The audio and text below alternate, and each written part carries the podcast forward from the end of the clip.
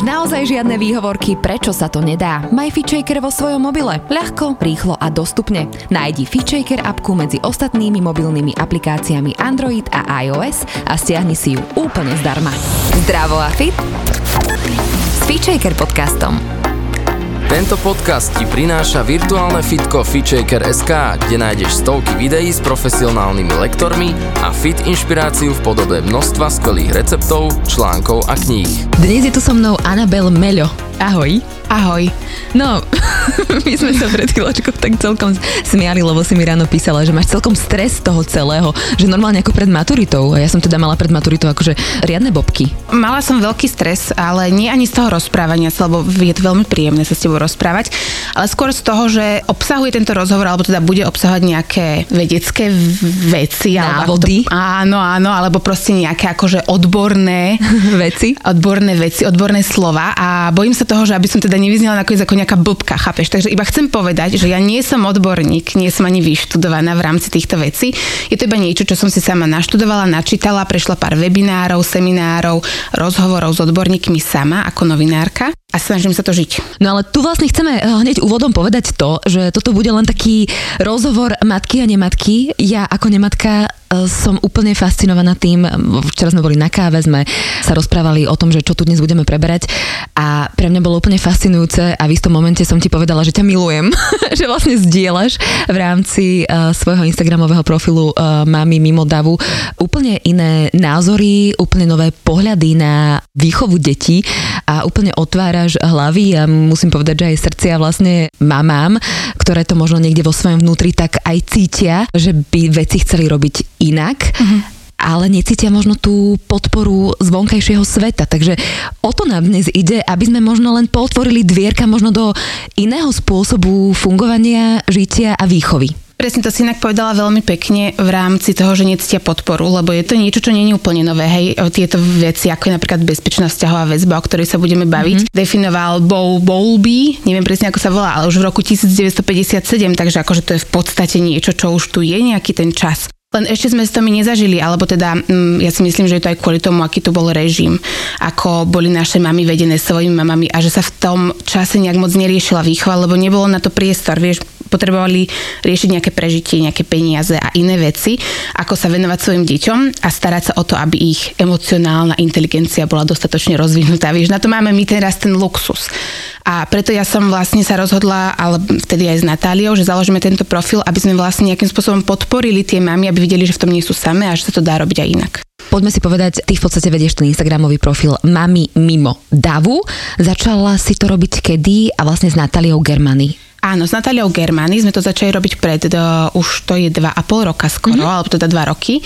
Prvotná myšlienka bola, že poďme teda dať mamám nejaký priestor, kde si môžu nájsť odpovede na svoje otázky a je to nejaké iba diskusné fórum. Že poďme to skúsiť robiť inak. Povedať to aj cez seba, cez nejaké svoje prežitky, ale aj s nejakým odborným podkladom.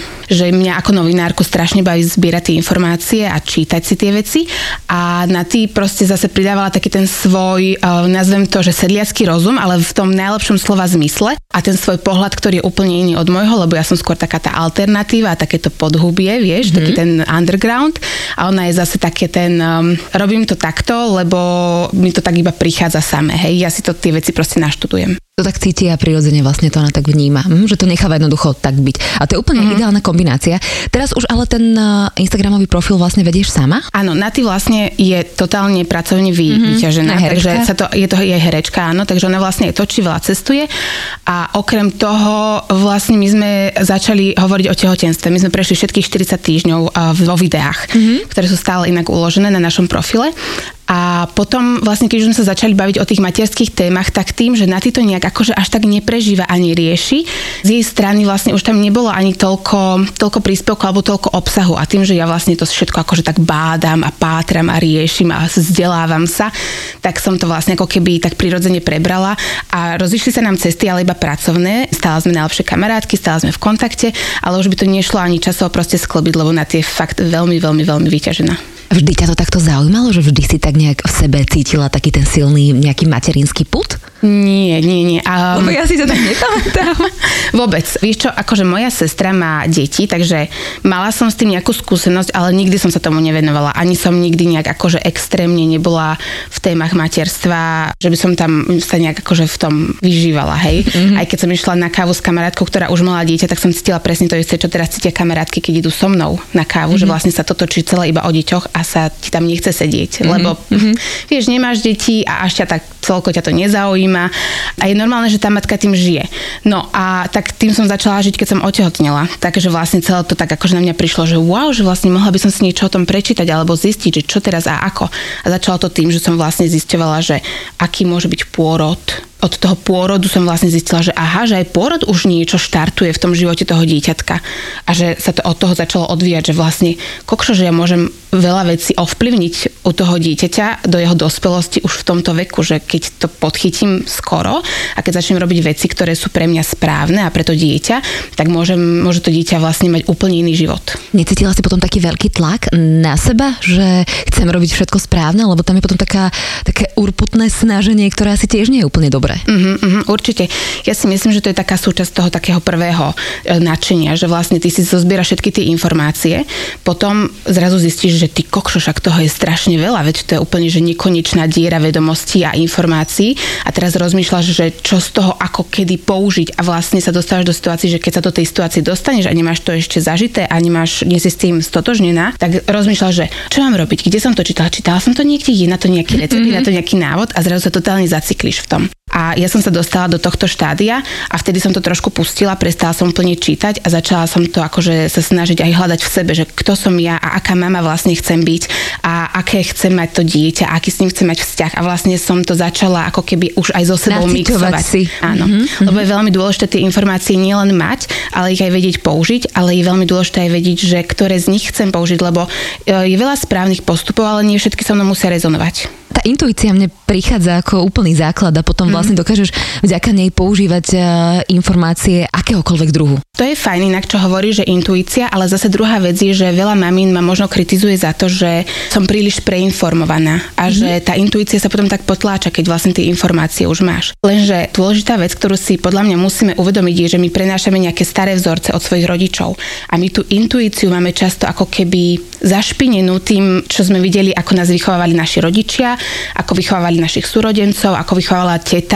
svoju dceru alebo proste suseda svojho syna. A my tie vzorce sme prebrali za svoje. My sme to proste ako deti tomu verili, že takto to má byť a takto je to v poriadku. Ako s týmto pracuješ? Lebo tak v prvom rade s týmto ako mama potrebuješ pracovať ty. Pracovala si s tým na, nejak na nejakej vedomej úrovni? Jasné, akože to, to je niečo, čo robím dlhodobo. Možno aj preto som sa dostala k tomuto vedomému rodičovstvu, lebo ja som pracovala na sebe a svojom vzťahu s rodičmi ešte predtým, ako som mala deti. Samozrejme som na tom začala pracovať intenzívnejšie, odkedy mám deti, lebo vidím, že veľa vecí robím presne ako mi rodičia. A to si vždy povieš ako, ako malá. Toto ja nikdy nebudem robiť a nikdy nebudem takáto a nikdy nebudem kričať na svoje deti a nutiť ich dojedať polievku, keď oni budú chcieť dojesť. Mm-hmm. A zrazu tam sedíš nad tým stolom a povieš, od tohto stola neodídeš, kým tú polievku nedoješ. A vravíš si, že ty kokos, čo som to práve teraz povedala, vieš?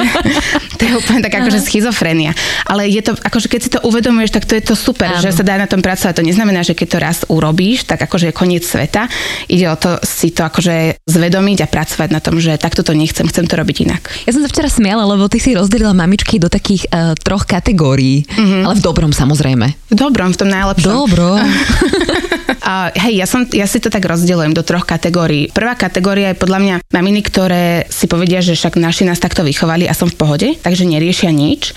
Druhá kategória je, že asi to chcem robiť inak, zistím to na internete, vygooglím si to na nejakom diskusnom fóre, typu rúžavý slon alebo Facebookové z nejaké skupiny. Tretia skupina je taká, že chcem to robiť inak, ale chcem mať aj nejaké podložené tie informácie, takže idem si buď čítať knihy, alebo idem na webinár, seminár, alebo idem dokonca na sebe pracovať s psychológom, lebo aj to je nejaká forma akože seba rozvoja, ktorá nám zase pomáha vychovať tie deti inak. Je obrovitánsky, ako si aj ty spomínala, vlastne taký informačný chaos. Sú nejaké možno knihy, z ktorých si ty vychádzala a ktoré sú pre teba takou bibliou, dajme tomu? Uh-huh. Mne sa veľmi páči, akože ja mám doma extrémne veľa kníh o výchove. To mi budeš požičiavať. Budem ti požičať kľudne, môžeš si prísť mne požičať a mám ich fakt, akože ja už ich počítam na desiatky. Strašne ma to baví, takže preto to veľa čítam, ale veľmi sa mi páčia doktor Alvaro Bilbao, napísal knihu, že Detský mozog vysvetlený rodičom, to je výborná knižka. Potom mne sa veľmi páčila ešte kniha od pani doktorka Gue Guenová. napísala, Ona bude určite vtipná. Napísala knihu, že Cesta ke šťastnému detstvu. To je podľa mňa veľmi podstatná kniha, lebo ona vlastne rozpráva o tom, ako sa vyvíja ten mozog. Mm-hmm. A ty keď pochopíš toto, že vlastne ten mozog dieťaťa má nejaký vývoj, nejaké štádia, tak dokážeš byť oveľa empatickejšia aj v situáciách, ktoré sú vypeté, kedy by si to dieťa fakt, že skričala, zhučala. A potom sa mi veľmi páčilo ešte 5 jazykov lásky, to je doktor Chapman, to je vynikajúca kniha. Čítala som. Aj pred, ona má 5 jazykov lásky pre deti teraz vydal, no teraz, už je to pár rokov, mm-hmm. ale má aj pre dospelých, aj pre mužov dokonca, takže to je výborná knižka, aj keď nemáte deti. Potom ešte samozrejme Janka Zemandl s týmom psychologov, to je slovenská knižka a oni napísali Psychológia pre milujúcich rodičov. A je to vlastne pre deti od 0 do 1 roka, myslím. Keď sme pri tom fungovaní detského mozgu, tak si mi spomenula jednu takú dosť e, pre mňa ako nematku kurióznu situáciu, kedy tvoja malá má dva roky, mm-hmm. tak e, sa hodila o zem, však to deti robia, a ty si sa hodila o zem k nej. No ja som sa nie celkom hodila o zem, ale áno, máš pravdu. Nemala ona vtedy ešte dva roky, mala ty kokšo, no podľa mňa rok a pol, možno ešte trošku menej. To sú tie situácie, kedy proste deti majú veľmi silnú emóciu a doslova ich to niekedy položí na zem, tá emócia, lebo totiž to deti nemajú vyvinutý neokortex, to je taká predná časť mozgu alebo taký ten najvyvinutejší mozog, lebo mozog sa delí ako keby na tri časti. Je to ten jašterý mozog, to je úplne ten primárny, ktorý riadi dýchanie a tak. Potom je emočný mozog, tam už sú také vyššie emócie a potom je neokortex, ten sa dovyvíja až keď máme 21 rokov. A tým, že deti nemajú neokortex, tak tie emócie nevedia spracovať tak ako my dospelí, vieš, oni proste ich to normálne zahltí a prežívajú tú emóciu úplne že totálne naplno. Či už je to radosť, alebo je to aj smutok, alebo hnev. No a moje dieťatko vtedy sa vlastne nahnevalo, že muselo chodiť po zemi a nechcelo sedieť ani v kočiku, nechcelo byť ani na rukách, ale nechcelo ani chodiť po zemi. Bola to únava, hej. A keď je dieťa unavené a ešte dostane emóciu, tak to už je úplná katastrofa a vlastne zložila sa na zem a ja som si k nej lahla. A to teda včera ťa to prekvapilo, mm-hmm. že či to teda nejak akože není... Mm, cez, cez teba. Áno, či to, či to vlastne, či sa ako keby... Ty nehambíš. Áno, alebo že či to je akože ponižujúce pre mňa, hej. A ja som ti vlastne povedala, že pre mňa to nemôže byť ponižujúce, keď viem, ako to v tom mozgu detskom funguje. Viem, že ten mozog není dovyvinutý a tým pádom ja ako rodič, moja úloha je tomu dieťaťu pomôcť tú emóciu zvládnuť.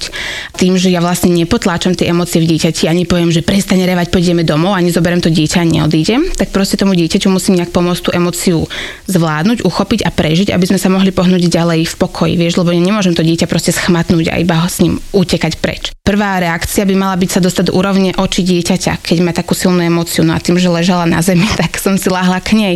A nevadí, že to bolo uprostred námestia, lebo vlastne ja vtedy ako keby neriešim seba, snažím sa neriešiť ani okolie, ale to je veľmi ťažké, lebo dostala som teda pár pohľadov, aj pár nejakých komentárov, komentárov ale snažila som sa to úplne ako keby vypnúť, to okolie Dobre. a snažiť sa akože na to dieťa rozprávať. Takže mala si, dajme tomu, sadla na zem a ty si čo presne urobila a čo si jej povedala? Uh-huh. Sadla som si k nej a vrajím jej, že ty si veľmi smutná veľmi unavená. Snažila som sa jej vlastne popísať tú emóciu, ktorú prežíva. Povedala som jej, že rozumiem tomu, ako sa cíti, že aj ja som niekedy unavená a už neviem, čo by som skôr, že sa mi nechce ani sedieť, ani stať, ani ležať a že vlastne neviem to nejak zvládnuť. A že chápem, že je v takejto situácii teraz, ale že by som potrebovala, aby sme sa dostali domov a že tam ju uložím spinkať a že to všetko bude lepšie. A keď si oddychnete líčko, tak zase budeme dosť energie na to, aby mohlo chodiť alebo behať, alebo aby mohla sedieť a pozorovať okolie. Čo ona na to? No, dieťa samozrejme v prvom momente akože je plné emócií, takže ťa nejakým spôsobom ne, nepočúva, preto ani nepomáha v týchto situáciách kričať alebo nejak dieťaťu vysvetľovať alebo ho nejak moralizovať, lebo proste ono má vypnuté akože racionálny mozog, hej, ktorý nemá dovyvinutý, takže akože úplne že nič.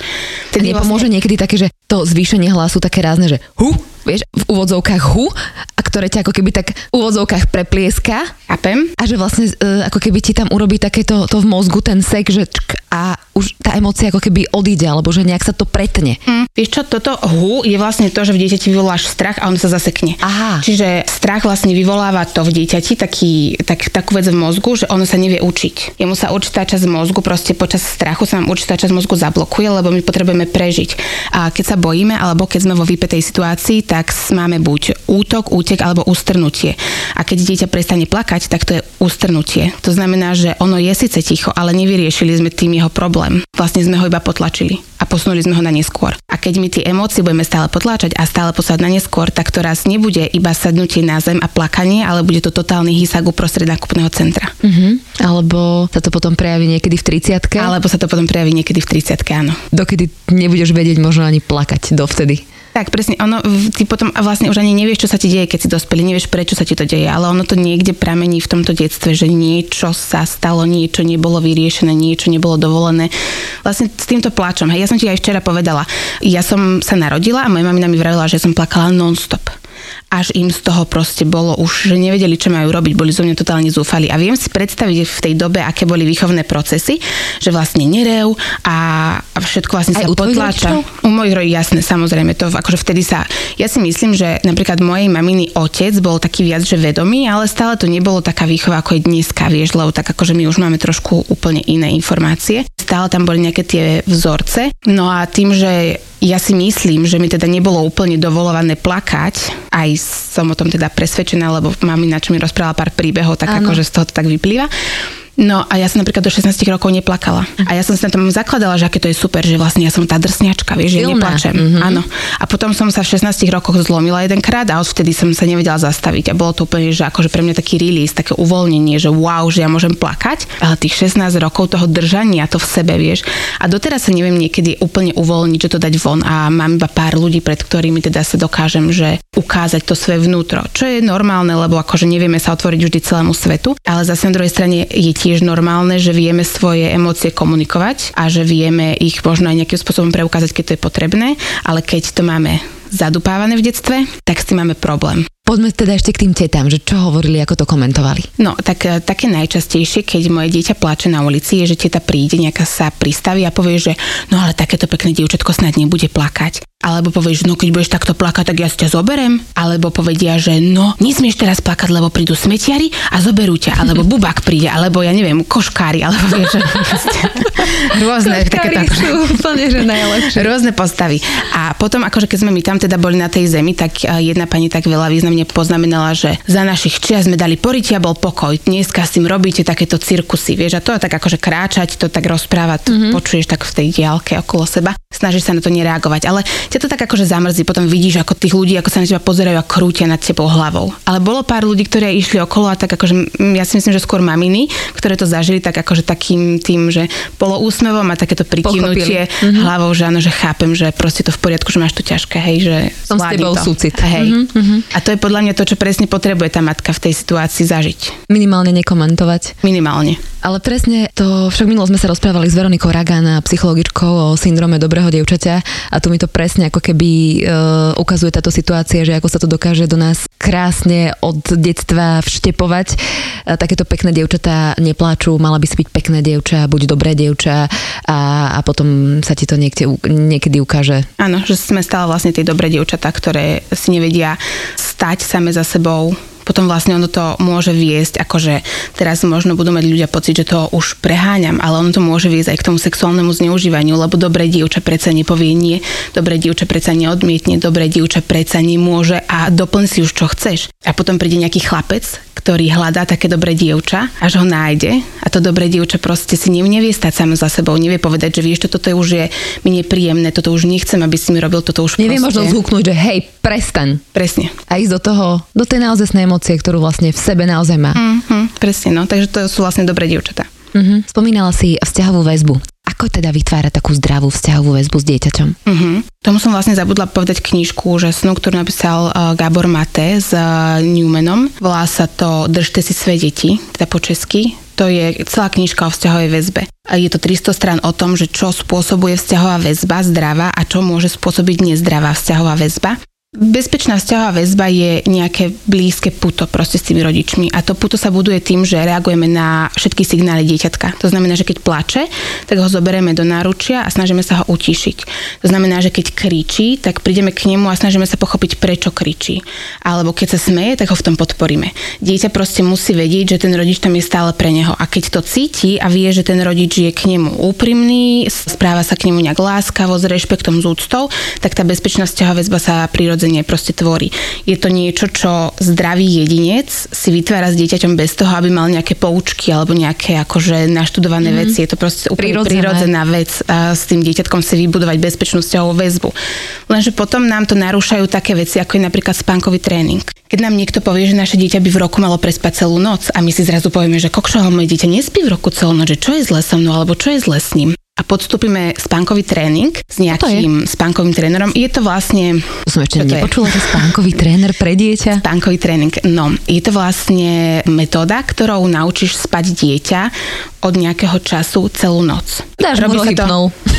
robí, no, to nie robí sa to vyplakávacou metodou, mm-hmm. čo je brutálne, brutálne nešťastná záležitosť a veľmi nebezpečná pre mm-hmm. vzťahovú mhm. väzbu. To znamená, že vlastne dieťatko necháš, nech sa vyplače a, a z toho vyplakania zaspí. Mm-hmm. Ono vlastne plače, ono ťa volá tým plačom, ale ty tam neprichádzaš, čiže ono v určitom momente pochopí, že aha, ja volám síce na svoju mamu, ale ona tu nie je pre mňa a ona sa ku mne nevráti, tým pádom mne nezostáva nič iné, iba sa vlastne samo upokojiť Lenže deti nemajú ten proces alebo ten um, mozog natoľko vyvinutý, aby sa dokázali samo upokojiť, seba regulovať tie emócie. To znamená, že vlastne to není, že si povie, že no dobre, tak maminka asi teraz uh, chce mať pekný večer, tak ja teraz si pekne zavriem očka a zaspím, ale je to proste, že strata dôvery, že moja mama, keď ju volám, už nepríde, takže vlastne úplné odovzdanie sa, tak ja vlastne sa vyplačem a zaspím. A toto je, je podľa mňa akože najväčšie, jedno z najväčších zverstiev, ktoré robíme v modernej spoločnosti na deťoch a nie je to v poriadku. Treba... Čo teda robiť? Byť tam naozaj pri tom dieťati. Áno, áno, to dieťa proste, keď pláče, tak to znamená, že ťa potrebuje. To dieťa nevie sa same upokojiť. Dieťa napríklad nevie ani same zaspať. Dieťa potrebuje ťa ako sprievodcu k tomu, aby zaspalo. To znamená hojdanie, náruč, dojčenie. Není nič zlé na tom uspať dieťa na prsníku, hej, keď niekto povie, buď tam do 15 rokov. Akože možno, ale nemyslím si, nevidela som ešte 15-ročné dieťa sa dojčiť, hej. Takže ono jedného dňa všetko to pominie. Je to proste začiatok života toho dieťatka, kedy my sme tam na to, aby sme mu pomohli. My sme si spravili tie deti na to, aby sme tam proste pre nich boli. A keď si niekto robí deti na to, aby od roka spali samé celú noc, tak uh, neviem, akože mne to príde také, že zvláštne. Treba si proste uvedomiť, že to není prirodzené pre to dieťa, není to fyziologický jav, že, že ročné dieťa prespí celú noc. Ani dvojročné dieťa nemusí prespať celú noc. To neznamená, že sa teraz zobudí a bude hore, buď musíme ho hojdať a neviem čo, ale proste má prerušovaný ten spánok, lebo ten mozog sa inak vyvíja, má iné cykly spánkové. Hej, to znamená, že napríklad moje dvojročné sa v noci zobudí a ja hladkám a spievam mu a proste do 5 minút, hej, niekedy aj skôr zaspí. A menšie dieťa potrebuje možno trošku viac času. A tak proste sme tam preto dieťa. Keď plače, tak tam prídem a pomôžem mu, lebo ten plač je jediná, jediný komunikačný spôsob, akým to dieťa sa s nami rozpráva, lebo nevie nám nič iné povedať. Aká je úloha tatina eh, v tomto období? Období do jedného roka, alebo do troch, alebo v detstve ako takom? Celkovo v detstve, keď si to možno presne rozložíme, že 1, 2, 3, alebo určite sú tam nejaké také úseky, uh, neviem, do troch rokov je tam asi naozaj eh, primárna tá mamina, mm-hmm. potom od tých piatich, dajme tomu, tam prichádza na rad eh, aj ten tatino, mm-hmm. ale že ako toto možno vnímaš celkovo, mm-hmm. tak nejak mm-hmm. tvoj pohľad na úlohu tatina v tomto celom? Ešte ja si myslím, že úloha otca je taká, ako si proste zvolí. Ak ten otec chce byť v živote toho dieťaťa veľmi významným človekom mm-hmm. a chce tam byť v živote toho dieťaťa a chce, aby to dieťa chodilo aj za ním, nielen za matkou, tak proste tam bude od začiatku. Vieš, nie, nemá síce prsník, ale môže iným spôsobom s tým dieťatkom fungovať. Napríklad je bezplinková komunikačná metóda, kde dieťatko signalizuje, že chce cikať. Už od narodenia to deti vedia signalizovať, čo je pre mňa úplne úžasné. My sme to teda skúšali a funguje to výborne. To dieťatko sa vrtí a ten ocko ho môže dať vycikať. Vieš, to nemusí robiť iba maminka. A keď sa otec cez takéto maličkosti zapája alebo prebalovať plienku, ak nechcú teda rodičia robiť takúto nejakú metódu, hej, prebalovať plienku, nosiť v šatke, alebo sa s tým dieťatkom hrať. Proste čím viac času ten otec venuje tomu dieťaťu, tak tým väčším, väčšou súčasťou bude v živote toho dieťaťa. Takže ja si myslím, že súčasť otca je proste iba taká, ako si sám zvolí. Možno, že tie prvé mesiace majú otcovia pocit, že nie sú až takí podstatní v tom živote dieťaťa, lebo nemajú až tak moc čo. Hlavne keď je takéto akože kontaktné rodičovstvo že maminka dojčí a spí s tým dieťatkom spoločnej posily a tak. A vtedy je práve čas na to, aby podporili tú matku. Lebo to dieťa brutálne vníma ten vzťah medzi tými rodičmi, vieš, ono si vlastne aj tak buduje akože do budúcnosti, aké bude mať ono vzťahy a vlastne vzťah s otcom, napríklad s dievčatám, buduje to, akého budú mať partnera do budúcnosti. Takže ak je pre otca dôležité to, aby raz jeho dcéra mala dobrého muža, aby mala spokojný vzťah, harmonický, aby tam neboli nejaké akože hádky alebo nejaké nepochopenie alebo nedaj Bože týranie, hej, tak eh, by mu malo záležať na tom, aby s tou dcerou veľa času trávil, aby sa proste s ňou hral, aby jej ukazoval, ako správa správny muž a aby to ukazoval aj na vzťahu k matke, že proste budem tej mame pomáhať, ja neviem, navarím jej, upracem byt alebo ja neviem, operem prádlo, že proste zobrať nejakú, hej, zobrať nejakú tú zodpovednosť zo strany mamy, aby tá mama sa mohla starať o to dieťatko. V rámci uh, vzťahovej väzby je asi dôležité, alebo sme sa včera tiež tak o tom, na tom celkom smiali, že, že rodičia tak zvyknú odchádzať. Jasné, že už chceš aj s tým mužom ísť sama na rande, alebo, alebo niekde, hej, možno, že už aj niektoré máme do práce na pár hodín. Vieš, že ja si to napríklad tak viem predstaviť, že asi pre mm-hmm. svoju psychohygienu, keď niekedy budem mať deti, tak akože No nie som úplne tá matka, matka, matka, ako, ako ty hovoríš, akože toto všetko by som chcela, dajme tomu, zabezpečiť, mm. ale mám tam stále nejak takú tú seberealizáciu, že čo si napríklad o tomto myslíš a možno o odchádzaní mm-hmm. matiek alebo rodičov od detí, mm-hmm. keď už dajme tomu sa nedojčí. Vieš čo, sebarealizácia je úplne v poriadku, je to aj dôležité. A každá, možno ešte... každá tá žena je iná, vieš? Áno, tiež, to, no. a to je úplne v poriadku, hlavne, to je hlavné, čo by tá žena mala urobiť, si uvedomiť, že aká je a že čo s ňou naozaj rezonuje.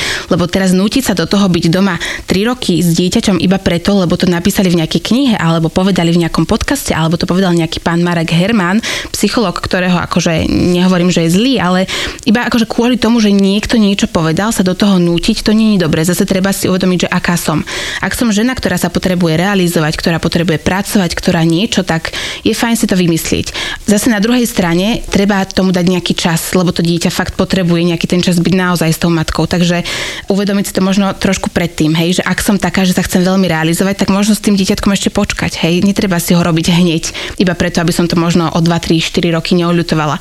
Lebo potom, keď príliš skoro tá mama od toho dieťaťa odíde, tak to tiež nie, nie, nie ako keby úplne dobre. Ale keď už mám to za sebou, to taký je ten prvý, že áno, dala som tomu dieťaťu ten štart do života, že bola som s ním, všetko som to akože takto tú bezpečnú, kontaktnú, vzťahovú výchovu a tak. A potom sa chcem realizovať, tak je to úplne OK. Veľa mamín sa napríklad realizuje tak, že si nájdu niečo popri dieťatku, že čo vedia ako keby robiť, že nemusia odchádzať na veľa z hodín domu. preč z domu, mm. hej. Ja napríklad tiež sa realizujem cez tento svoj blog, vlog a cez profil, hej. Napríklad urobila som kurz mesačný pre maminy, že akože po večeroch som natáčala videá, vieš, a teraz to mám napríklad myslím, takto to vnímam asi veľmi podobne, lebo my z tohto fachu tak nejak sebe máme, že mm. potrebujeme ísť do toho sveta. Máš to, áno, jasne, máš to stále v sebe, že chceš nejakým spôsobom. Je to vlastne aj ďalšia vec, že si tak trošku zavretá s tým dieťatkom izolovaná, vieš. Tak ale to tiež sa dá, proste nájdeš si maminy, ktoré sú s tebe blízke, majú deti, alebo ktoré sú OK s tým, že ty máš dieťa a chodíš von. No ale čo sa, čo sa pýtala s odchádzaním z domu, tak to teda by som povedala akože v rámci toho, že zduchnúť a nič nepovedať, že akože sa tak po špičkách Smiali, že na rúžového pantera. Áno, a ešte s topánkami v ruke, že aby si neklotkala. No, uh, tak to nie je práve dobre, lebo akože to práve narúša tú nejakú tú dôveru, ktorú máš s tým dieťatkom vybudovanú, alebo ktorú si snažíš budovať. To znamená, že je to nepríjemné, keď ty odchádzaš z toho domu a povieš tomu dieťaťu, že odchádzaš a ono nechce, aby si od, odišla. Ale to tak aj babky asi povedia, že, že počuj, Bela, teraz choď, teraz sa áno, áno, áno, áno, no moja mamina napríklad dlho nevedela pochopiť, že prečo jej to vždy hovorí, však normálne pekne sa hrala, mohla si teraz odísť, bol by pokoj. Vrajím, že áno, ale vieš o tom, že ona by si o chvíľku všimla, že tam nie som a plakala by tak či tak. A ona, že no veď, ale aspoň ty by si bola v pohode, že by si nevedela, že plače. A ja, že no ja práve by som nebola v pohode. A je to pre to dieťa veľmi dôležité a ty to vieš fakt s ním vykomunikovať tak, že nakoniec plakať nemusí. Napríklad dneska ráno, keď som išla na tento rozhovor, tak som si čupla k svojmu dieťatku a povedala som, že vieš čo, ja idem za tou Aťkou, ktorou sme včera boli a idem sa s ňou rozprávať. A ona, že ja idem s tebou a vravím, že ja viem, že by si chcela ísť so mnou, ale že to sa nedá, lebo budeme sa rozprávať na mikrofón a bude sa to nahrávať, vieš, a bude to trvať dlho a ty by si musela byť celý čas tíško a to by sa ti asi nechcelo. Ona, že ja idem s tebou a vravím, že viem, že by si chcela ísť so mnou, ale dneska nie, počkáš s ockom. A proste začala plakať.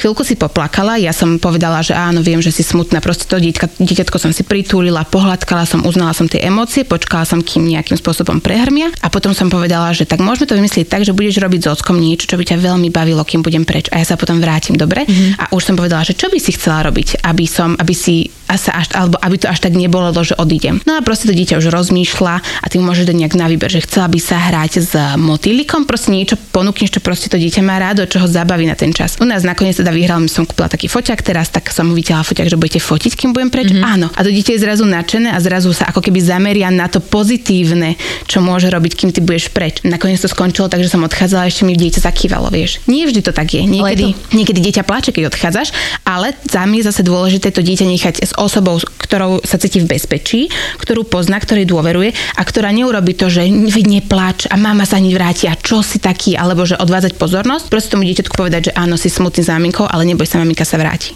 Mm-hmm. A potom vždy, keď sa vrátim, tak poviem, že maminka bola preč, ale už sa vrátila. Maminka sa vždy vráti. Proste toto vždy opakujem dookola a to dieťa si to tak zautomatizuje, že bude vedieť, že vždy, keď odídem, sa vždy vrátim. To je perfektné. Ale je to podľa mňa o tej e, tvojej sile. Že vysvetliť to, aj ten pláč si vypočuť, aj toto všetko ako keby absolvovať a má tú trpezlivosť toto celé odkomunikovať. Presne to je o tom, Adi, ako hovoríš, je to, preto veľa rodičov sa snaží potlačať tie emócie, lebo ich oni nevedia vydržať. A nevedia vydržať možno tlak okolia, že mali by sme zasiahnuť a musíš si spacifikovať svoje dieťa. Rob si s ním niečo, to sa ho snad nenecháš tu takto kričať, vieš. Ale ty keď vieš, prečo to robíš, tak nájdeš tú svoju vnútornú silu to vydržať proste, lebo vieš, že toto je tá najlepšia vec, čo môžem pre to dieťa urobiť, lebo keď ho zahriaknem teraz, potlačím tú emóciu, tak tá emócia raz niekde inde vypuple. No a tu sme asi aj pri eh, ďalšej téme a to je pravda. Mm-hmm. To je veľká Ty to téma, máš pravda. tak, že pravda a nič len pravda. Pravda musí zvíťaziť. uh, no mám to, my to tak máme nastavené úplne od narodenia, že som sa teda rozhodla, že budem 100% úprimná k svojmu dieťaťu. Počkaj, ale to sa dá. Dá sa to naozaj? Dá sa to. My napríklad máme akože 100% úprimnosť aj so svojím mužom. Je to halúz. Neviem, mala si niekedy takú najlepšiu kamarátku, ktorej si povedala, že fakt všetko? Vieš čo, ja som celkovo neskutočne úprimná a niekedy to akože ide až že, že mm-hmm. cez. A, mm-hmm. Takže toto akože, mne to je prirodzené, len pri deťoch, vieš, nemám tú skúsenosť. Si to ešte neviem úplne možno predstaviť, že no. mám takú tendenciu niekedy tak akože balamutiť deti mojich kamarátiek, vieš. Áno, no to je také ľahké, lebo sme na to zvyknutí, ale ja ti poviem, že ja som si tiež myslela, že to bude ťažké, ale keď to dieťa vlastne máš s ním ten blízky vzťah, tak mi to príde úplne najprirodzenejšie a najľahšie byť úprimná k tomu dieťaťu. K nikomu inému neviem byť až tak 100% úprimná ako k tomu dieťaťu. A keď si na to zvykneš, tak vieš mu povedať aj tu ako keby v úvodzovkách krutú pravdu do očí. Ale pri tých deťoch samozrejme musíš dbať na ten vek. Nemôžeš im povedať úplne, že na plnú hubu, ako Skôr sa povie. cestu, ako keby hľadať, že ako tú pravdu povedať. Presne.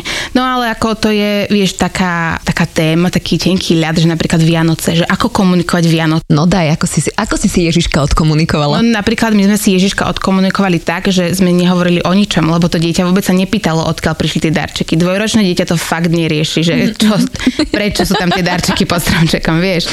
Ono nepríde a nespýta sa, že počuj mama, a kto vlastne doniesol tie darčeky? A ty, že no, vieš, nič, v pohode.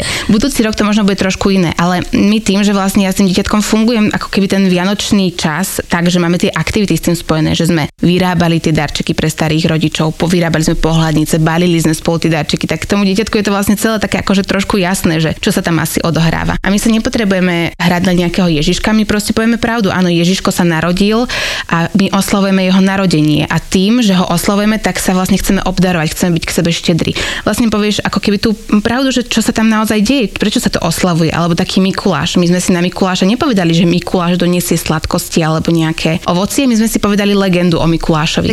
A povedali sme si, že každý rok si ju pripomíname tým, že si dáme do okna papučky a naplníme ich cez noc nejakým ovocím. Normálne som dostala chuť na mandarinku. No, áno, milujem mandarinky. To ide máš vlastne, to? áno, ide to. A to máš aj s tým odchádzaním, vieš. Keď odchádzaš, tak proste dieťatku, keď povieš pravdu, že kam ideš, čo tam budeš robiť, ako dlho tam budeš, tak to dokáže oveľa ľahšie zniesť. Deti nie, možno nerozumejú našim slovám, ale ja si myslím, že oni sú ako keby v jednom energetickom poli s nami, takže oni cítia, keď, keď im klameme. Len ti to nepovie, že mama teraz klame, že povedz pravdu. Ono proste len akože to vycíti tak na tej, tej jemno citnej úrovni. V podstate deti cítia aj to, čo my necítime, lebo my to už máme veľakrát presne zahltené niečím iným. Mm, takže vieš, a to trošku tak narúša potom zase tú, tú, ten vzťah, že to dieťa vlastne vie, že mu klameš, len ti to nevie povedať a tým vlastne nevieš povedať pravdu. Na začiatku sme začali tým, že uh, ešte predtým, ako si sa stala maminou, tak si na sebe uh, veľa pracovala a tak si sa ako keby spoznávala a si sa snažila asi mať radšej, to je taká veľká téma teraz, ale ako, ako teda už tie deti od malička učiť a ukazovať im, že ako by sa oni mali teda správať sami k sebe a ako by sa teda mali mať radi? Ja si myslím, že sa to dá takými dvoma spôsobmi. Prvý je ten, že idem príkladom a ukazujem tomu dieťatku, že ja sa mám rád, lebo nemôžem dať svojmu dieťaťu niečo, čo sám nemám. To si tak myslím. Čo keď viem, že ešte to stále sama nemám? Tak na sebe pracujem, to není akože niečo, čo teraz budí alebo není. To je proste proces, to dieťa môže rásť so mnou. To není, mm. že mhm. teraz v roku mu neukážem, že sa mám rád, tak už sa to nikdy nenaučí. Vieš, e, veľa vecí tak prichádza do našich životov, či už je to nejaká zmena stravy, zmena životného štýlu, to, že napríklad my sme sa presťahovali na dedinu, tak to je, všetko to tak proste akože sa vyvíja a plinie, hej. Ja napríklad som teraz si prestala umývať vlasy šampónom a to dieťa to uvidí a nejak, nejakým spôsobom to bude so mnou akože prežívať postupne a nevadí to, že som to nerobila proste prvé dva roky tak, ako by sa to možno malo, ale postupne sa k tomu prepracujeme a keď si k tomu dieťaťu úprimná a otvorená a nezatváraš pred ním dvere, ale proste komunikuješ všetko ohľadom seba a svojho života s tým dieťatkom, tak to dieťa proste to príde, dajme tomu aj starostlivosť ženy sama o seba, keď dajme tomu máme menštruáciu, tak ja si to nevymeniam si vložku za zavretými dverami, chápeš, proste ja mám otvorené dvere, to dieťa príde a spýta sa a ja mu to vysvetlím, poviem, že áno, maminka robí toto a toto. Dobre, ja nepoužívam vložky, napríklad používam menštruačný kalíšok, šok, Rozumiem ale nikdy som, nikdy som nemala nejaký ako keby stud pred tým dieťaťom alebo ho hambu, že by som proste to nevedela pred ním urobiť. My s dieťatkom proste žijeme v jednej domácnosti a ja si nezatvorím dvere iba preto, že teraz idem niečo akože takéto robiť. Hej, to je, ja, napríklad... to je úžasné, lebo tento moment napríklad uh, ja vnímam a pamätám si, čo si na mnohé veci nepamätám, ale presne na toto si pamätám. Som ti spomínala, že moja mamina bola dosť taký akože freestylista, mm-hmm. dosť otvorená duša. A presne, čo sa menštruácie týka, tak to som mala 4 roky a na tento moment si vlastne pamätám, že som videla maminu a že mi vlastne všetko tým, že robila v lekárskom prostredí, vysvetlovala. A mne to prišlo tiež úplne ako decku vlastne prirodzené. A potom mi už prirodzene, ako som bola staršia a staršia, vlastne hovorila o sexualite a, a bolo to úplne otvorené. A mne to vlastne preto príde také úplne normálne sa o tom celom rozprávať a žiť to. Ale veľa ľuďom a veľa ženám to nepríde prirodzené, lebo to nezažili. Ja som napríklad teraz sme robili rozhovor o sexualite, robila som anketu, že či sa mami s nimi rozprávali alebo rodičia doma o sexe a vyšlo ty kokšo nejakých 86%, že nie. Že to nebola téma, ktorá by bola preberaná u nich v domácnosti. Ale ty presne, keď akože necháš v úvodzovkách tie otvorené dvere a to otvorené aj srdce a ten svoj život tomu dieťatku, tak to dieťa sa pridá a potom to bude pre neho fajn, vieš. Príde tá menštruácia prvá a to dieťa nebude prekvapené, že preboha, že čo sa to stalo teraz, ale bude už vedieť, že čo sa deje. A opäť ty vlastne nemusíš si sadnúť uh, z očí do očí s tým dieťaťom, ale ty vlastne len prirodzene ho necháš ako keby nahliadnúť do tvojho života necháš tie dvere otvorené a iba opisuješ tú činnosť, opisuješ to, čo sa vlastne deje, uh-huh. ako si hovorila pravdivo a nejak sa to asi deje. Áno, a vieš, čo je ďalšia vlastne brutálne pozitívna vec, že ty tomu dieťatku nemusíš, vlastne ty nemusíš to akože vycítiť, že teraz by bol ten správny čas začať o tom hovoriť, lebo to dieťa príde same a keď ho to zaujíma, sa spýta. Keď ho to nezaujíma, tak tam iba stojí a hrá sa s kačičkami na vani, kým ty proste robíš svoje veci, ktoré potrebuješ. Uh-huh. Takže úplne, že taká ako keby uh, známka toho, že dieťa je pripravené, keď same príde a spýta Pýta sa len, že na to, aby prišlo samé a spýtalo sa, musí mať bezpečnú vzťahovú väzbu, bezpečné prostredie a musí vedieť, že keď za tou mamou príde,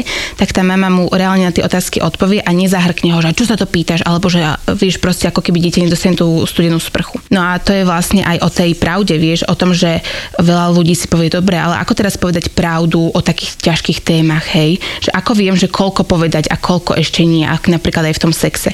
Tak tam úplne vieš, že koľko sa dieťa spýta, ty mu nemusíš nič viac povedať povedať, aj keď moje dieťa sa tento rok nepýtalo na Ježiška, tak na čo by som mu ja teraz začala rozprávať o Ježiškovi, vieš, akože na čo to vyťahovať skôr, ako to dieťa reálne je na to pripravené. Áno, ono proste, keď vie, že príde ten čas, a bude ho to zaujímať, tak príde a spýta sa ťa, že maminka, a ako odkiaľ prichádzajú deti? No, vieš, a dobre, a už riešiš vtedy. Je nejaká otázka, ktorou ťa malinka e, prekvapila, že si, že si napriek tomuto tvojmu nastaveniu zostala taká, že Vieš čo, zatiaľ nie. Ona ešte teda moc nepokladá otázky. Ona ešte je v takom veku, že tam tá otázka není. Je to vlastne schopnosť tvoriť otázky detí sa vyvíja až okolo 2,5 roka až 3 rokov. Tam to tak akože začína najviac. Ona má iba také naučené, že prečo, prečo z pesničky Mama mi dala korunu, že mám kúpiť rybu. Mama prečo? mi dala prečo? korunu. Aby... Je, ty si mi úplne, si ma vrátila teraz. No, tak odtiaľ má, že prečo, prečo. Ale ja som ti ešte chcela odpovedať na tvoju otázku, ktorú si položila, vlastne už si ani nepamätám. Vieš, som išla úplne, úplne som šla mimo. Už viem, sebaláska. Veď stále sa o tom, o tom istom. Seba láska, áno. No, ja som trošku odbehla od témy, ale naspäť, takže vlastne viem ju to naučiť tým, že sama seba mám rada, ukazujem to tomu dieťatku, to znamená, že ráno vstanem a nepoviem ako prvé do zrkadla, že preboha ja zase vyzerám, alebo že no ja som zase pribrala, bože aká som tučná, nič mi nesedí, žiadne šaty mi nie sú dobré. Potom samozrejme, že nenechám si napríklad tým dieťatkom ubližovať. Keď ma dieťa bije, hrízie alebo štípe, tak mu to nedovolím, iba pretože je maličké alebo že to akože stranda v rámci hry.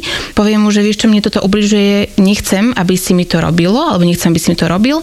Mám sa príliš rada na to, aby som ti to dovolila. To je napríklad aj toxické vzťahy. Dobre, ako Dieťa... to poviem? Mne zvyknú deti uh, vlasy akože dosť intenzívne mm-hmm. kvákať, keď mm-hmm. ich uh, beriem na ruky.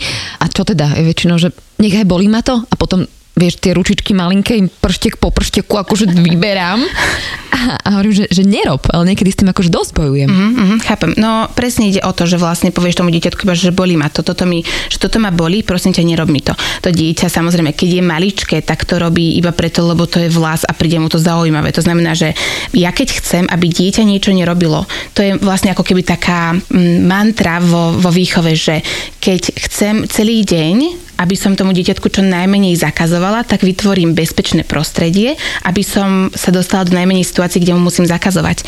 Takže keď idem chytiť malé dieťa, ktoré viem, že ma môže chytiť za vlasy, tak si ho dám do drdolu, tie vlasy, vieš, a potom nemusím hovoriť, nerob, nechaj, boli. Ale keď už je to staršie dieťatko, ktoré už vie, že to robí akože aj tak trošku zo srandy a tak, aby ťa trošku akože poškadlilo, štengrovalo, tak tam presne už proste komunikuje, že prosím ťa, pusti mi vlásky, bolí ma to, keď ma takto ťaháš, maminku to bolí, není mi to príjemné. A proste komunikuje ukáž iba, čo, ako sa cítiš a čo chceš, aby urobilo. To je veľmi dôležité vždy povedať dieťaťu, nie len, že čo nemá robiť, ale mu povedať, čo má urobiť, lebo dieťa zostane paralizované často, že aha, tak toto nemám, ale čo mám vlastne urobiť? Mm-hmm. Povieš, pusti mi prosím ťa vlasy, lebo keď ma takto za ne ťaháš, tak ma to boli. Mm-hmm, perfektné. No a k seba láske, takže uh, napríklad aj toxické vzťahy, hej, je, dieťa to vidí, že s kým sa stretávame, ako sa k nám ľudia správajú a čo si necháme od iných ľudí, ako keby páčiť, vieš.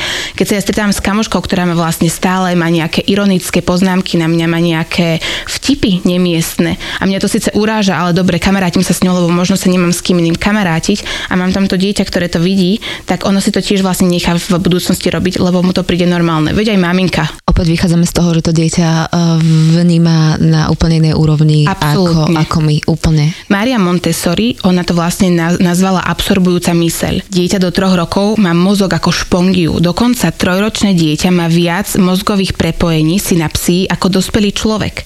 A má to preto, aby potom z nich mohlo akože selektovať a niektoré dá preč. Ale dieťa proste nefiltruje nič. Ono vníma úplne všetko. Dieťa, keď sa hrá my máme pocit, že ved nás nepočúva. Ono počuje úplne všetko, akože moje dieťa, hoci kedy príde z vedľajšej miestnosti a povie niečo, čo som práve povedala pred minútu a pol do telefónu niekomu a zopakuje mi proste dve, tri slova z toho a ja si vtedy uvedomím, že ty kokšo, fakt si treba uvedomiť, že to dieťa nasáva úplne, že proste není tam žiadny filter a ona to akože dala také podobenstvo, že môžeme urobiť to, že je špongia a dáme ju do vedra s čírou, kryštálovou vodou a stlačíme tú špongiu a ona nasaje všetku tú číru, kryštálovú vodu. Alebo ju môžeme dať do vedra špinavej vody z mláky a presne to isté sa stane. Takže vlastne to, aké prostredie, akú vodu budeme mať v tom vedri, tak všetko to dieťa proste nasaje mm-hmm. a bude mať v sebe. Poďme ku pochvale. Dobre. Ako dieťa chváliť? No, tak bolo by veľmi fajn chváliť to, čo dieťa robí, ale a nie to, a ako vyzerá možno, Ty si alebo taká krásna, je. šikovná, úžasná, perfektná, samé superlatívy. Áno, ono sa to volá, že šikulkovanie. Niektorí teda rodičia hovoria, že na tom nie je nič zlé. Ono v podstate na tom nie je nič zlé. Raz začas povedať, povedať dieťatku, že, že ty si šikovný. Ale ne, aby to nezostalo iba tam, lebo vlastne potom to dieťa sa už za prvé nemá kam ďalej posunúť za druhé vlastne nevie, za čo ho chválime a za tretie si na tú pochvalu zvykne. Niektorí ľudia do dnešného dňa, napríklad aj v mojom veku mi povedia, že ty si šikulka a ja mám z toho normálne zimomriavky. akože to je, to je brutál. Akože zimomriavky, že sa z toho tešíš? Nie, len akože mám to také zmiešané pocity, že tak ako dobre, ďakujem. A toto presne pri deťoch. Dajme tomu dieťa ti doniesie obrázok a ty mu povieš, že hm, ty tak krásne kreslíš a hotovo, vieš, a proste niekedy to povieme iba na to, aby nás, nás dieťa akože už neotravilo, aby pokoj. aby dalo pokoj, presne. Ako to sa dá povedať inak? Pozriem sa na ten obrázok a poviem, že hm, vidím, že žltá farba sa ti fakt páči, že tu si použila naozaj veľa a tento krúžok, no ten sa ti naozaj podaril. A toto čo je? Ukážeš mi, povieš mi, že čo je toto? A dieťatko povie, že autičko, a ty, že wow, autičko. No, takéto autičko som nakreslené ešte nevidela, ale veľmi sa mi páči, ako sa pozeráš na svet. Proste akože pozerám sa na ten papier a fakt sa na neho pozerám a komentujem, že čo tam vidím. Alebo deti, ktoré vedia niekam vyliesť alebo niečo spraviť, tak nepoviem, že ty si ale šikovný, ale popíšem proste, čo sa mu podarilo, že ja vidím, že si teraz dokázalo vyliesť samé na gauč, že to chcelo fakt mm-hmm. veľa síly, aby sa tam dokázal vyštverhať. Alebo povieš dieťatku, že vidím, že teraz si bol sám odo mňa tak dlho preč, že to chcelo fakt veľa odvahy, aby si sa teda odvážilo odísť odo mňa na chvíľku preč. Že proste dieťa tak akože podporuješ. A chcela som iba dopovedať, že pochvala, že si šikovný, je uh, vlastne ako keby ako droga. To je normálne nakazlivé, že dieťa potom potrebuje viac a viac a viac pochvaly. Ale keď iba komentujeme, že čo sa tomu dieťatku podarilo, tak dokáže si aj ono zobrať z toho napríklad spätnú väzbu. Napríklad pri obúvaní topánok. Keď dieťatku poviem, že ty si ale šikovná, že si si vedela obúť sama topánky, tak to dieťa má vlastne z toho iba, že je šikovná, hej, a nemá nič viac z toho. Ale keď poviem, že ty si ale, že mne sa veľmi páči, že si dokázala obúť topánky a správne si dať pravú topánku na pravú nohu a ľavú topánku na ľavú nohu, tak to dieťa to má zrazu v hlave a uvedomí si, že ono si fakt dalo správne topánky a na budúce to bude vedieť zopakovať. Mm-hmm, Pričom keď poviem iba, že ty si šikovná, tak vieš, čo, čo zopakuje. Hovorila si o tej prelieske alebo o tom, že niekde uh, hore vylezie a tam sa mi hneď spája s tým uh, takéto, že preboha nerob, lebo spadneš, mm. poď sem, toto. Ja hovorím o takom tom strachu rodičov a, a mne sa to spája až takou nedôverou uh, v život mm. celkovo, tak ako keby nedávam kredit tomu dieťaťu, že, že halo, ty to zvládne, že tak dobre obúchaš sa. Ja úplne chápem, že ten, ten strach od dieťa môže byť naozaj veľký, ale ako s týmto pracovať? No, tak to je práca sama na sebe, vieš. Um, je jasné, že sa bojíš, že tomu dieťatku sa niečo stane. Ale kým sa dostaneš na, k tým prelieskam, tak vlastne máš veľkú časť a veľký priestor doma, vidieť, ako to dieťa reaguje a keď mu tam doma v tom bezpečnom prostredí v, proste do, dovolíš nejakým spôsobom same plínuť, že niekde vyliesť alebo ísť na schody, možno trošku spadnúť, lebo toto je fakt bezpečné obdobie, kedy dieťa spadne a je veľmi malá šanca, že sa mu niečo fatálne stane. Takže vlastne nechať to dieťa aj spadnúť, samozrejme vidíš, že keď to je už veľmi nebezpečné, že by mohol hlavou sa niekde obiť alebo tak. Ale zase vytvoríš bezpečné prostredie doma, dáš niekde vankuša a tak a dieťa si lezie. Existuje napríklad, sa to volá, že piklerovej triangel, je to normálne drevená prelieska na doma, dá sa rôzne skladať, kombinovať, je tam aj šmikalka, to my máme úplne od narodenia, dieťatko sa pritom stávalo, potom prvé tie akože schodíky vyjde hore a tak proste párkrát padne, ale nie je to nič hrozné, lebo tá prelieska není vysoká 2 metre. Takže tam si dieťa vlastne natrenuje. A ty ako rodič vidíš, že čo tvoje dieťa dokáže a čo už nedokáže. A čím viac priestoru mu necháš, tak tým viac ono si uvedomí, že je samé za seba zodpovedné. Lebo keď moje dieťa niekam vylezie a ja vždy pribehnem a zložím ho dole, tak bude vedieť, že môže vyliezť hocikam a vždy mama pribehne a zloží ho dole. Ako náhle tomu dieťaťu dám zažiť, že tá maminka nemusí hneď pribehnúť a to dieťa si bude musieť poradiť samé, že tam niekde, kde vyliezlo, bude musieť odtiaľ aj zliesť, tak si dvakrát premyslí, kam vylezie na budúce. A vlastne je to super pri tom, že keď dieťaťu dáš ten priestor, tak ono zrazu si to svoje telo začne uvedomovať inak. Vieš, to presne musíme nechať dieťaťu jeho telo pre neho. Musíme mu nechať tú zodpovednosť za svoje telo. Nie len pri pádoch, ale aj pri iných situáciách. Ale pri pádoch je to super, že potom sa dieťa naučí padať. A potom sa nemusíš až tak báť, keď ide na tú preliesku, lebo vieš, že keby aj padlo, tak už vie proste padať, že si tam dá ruky. Lebo sú deti, ktoré proste rodičia ich nenechali v detstve padať, že ich furt držali za ruky, keď si začali chodiť a tie deti padajú ako placky. Mm-hmm. Bez rúk, proste. Na tvár, vieš. Zažila som také deti. A je to akože smiešne na jednej strane, ale na druhej strane je to hrozné, lebo tie detičky, akože vieš, to je normálne, že na rozbitý nos.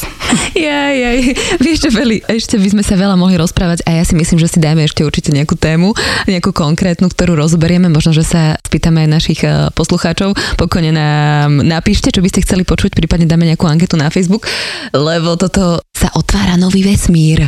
Takže ďakujem ti veľmi pekne, že si prišla. Teším sa na budúce. Ďakujem ti krásne, Adi, za túto príležitosť a ja sa tiež teším. Je ešte niečo možno, čo by si chcela povedať akože na záver? Ja by som iba povedala, že vlastne ono sa to zdá ako taká veľká veda, že je toho strašne veľa a zrazu teraz sme takí akože tým zavolaní informáciami, ale nakoniec iba stačí byť k tým deťom rešpektujúci a byť k ním fér a správať sa k ním ako k rovnocenným partnerom. A potom to naozaj všetko pôjde proste tak nejak prirodzene. Tak ďakujem ti veľmi pekne, že mňa si takto trošku obohatila opäť a maj sa krásne a vy sa majte krásne tiež. Čaute. Čaute. Počúvali ste Feature podcast. Ja som Adriš Pronglová a teším sa na vás na budúce.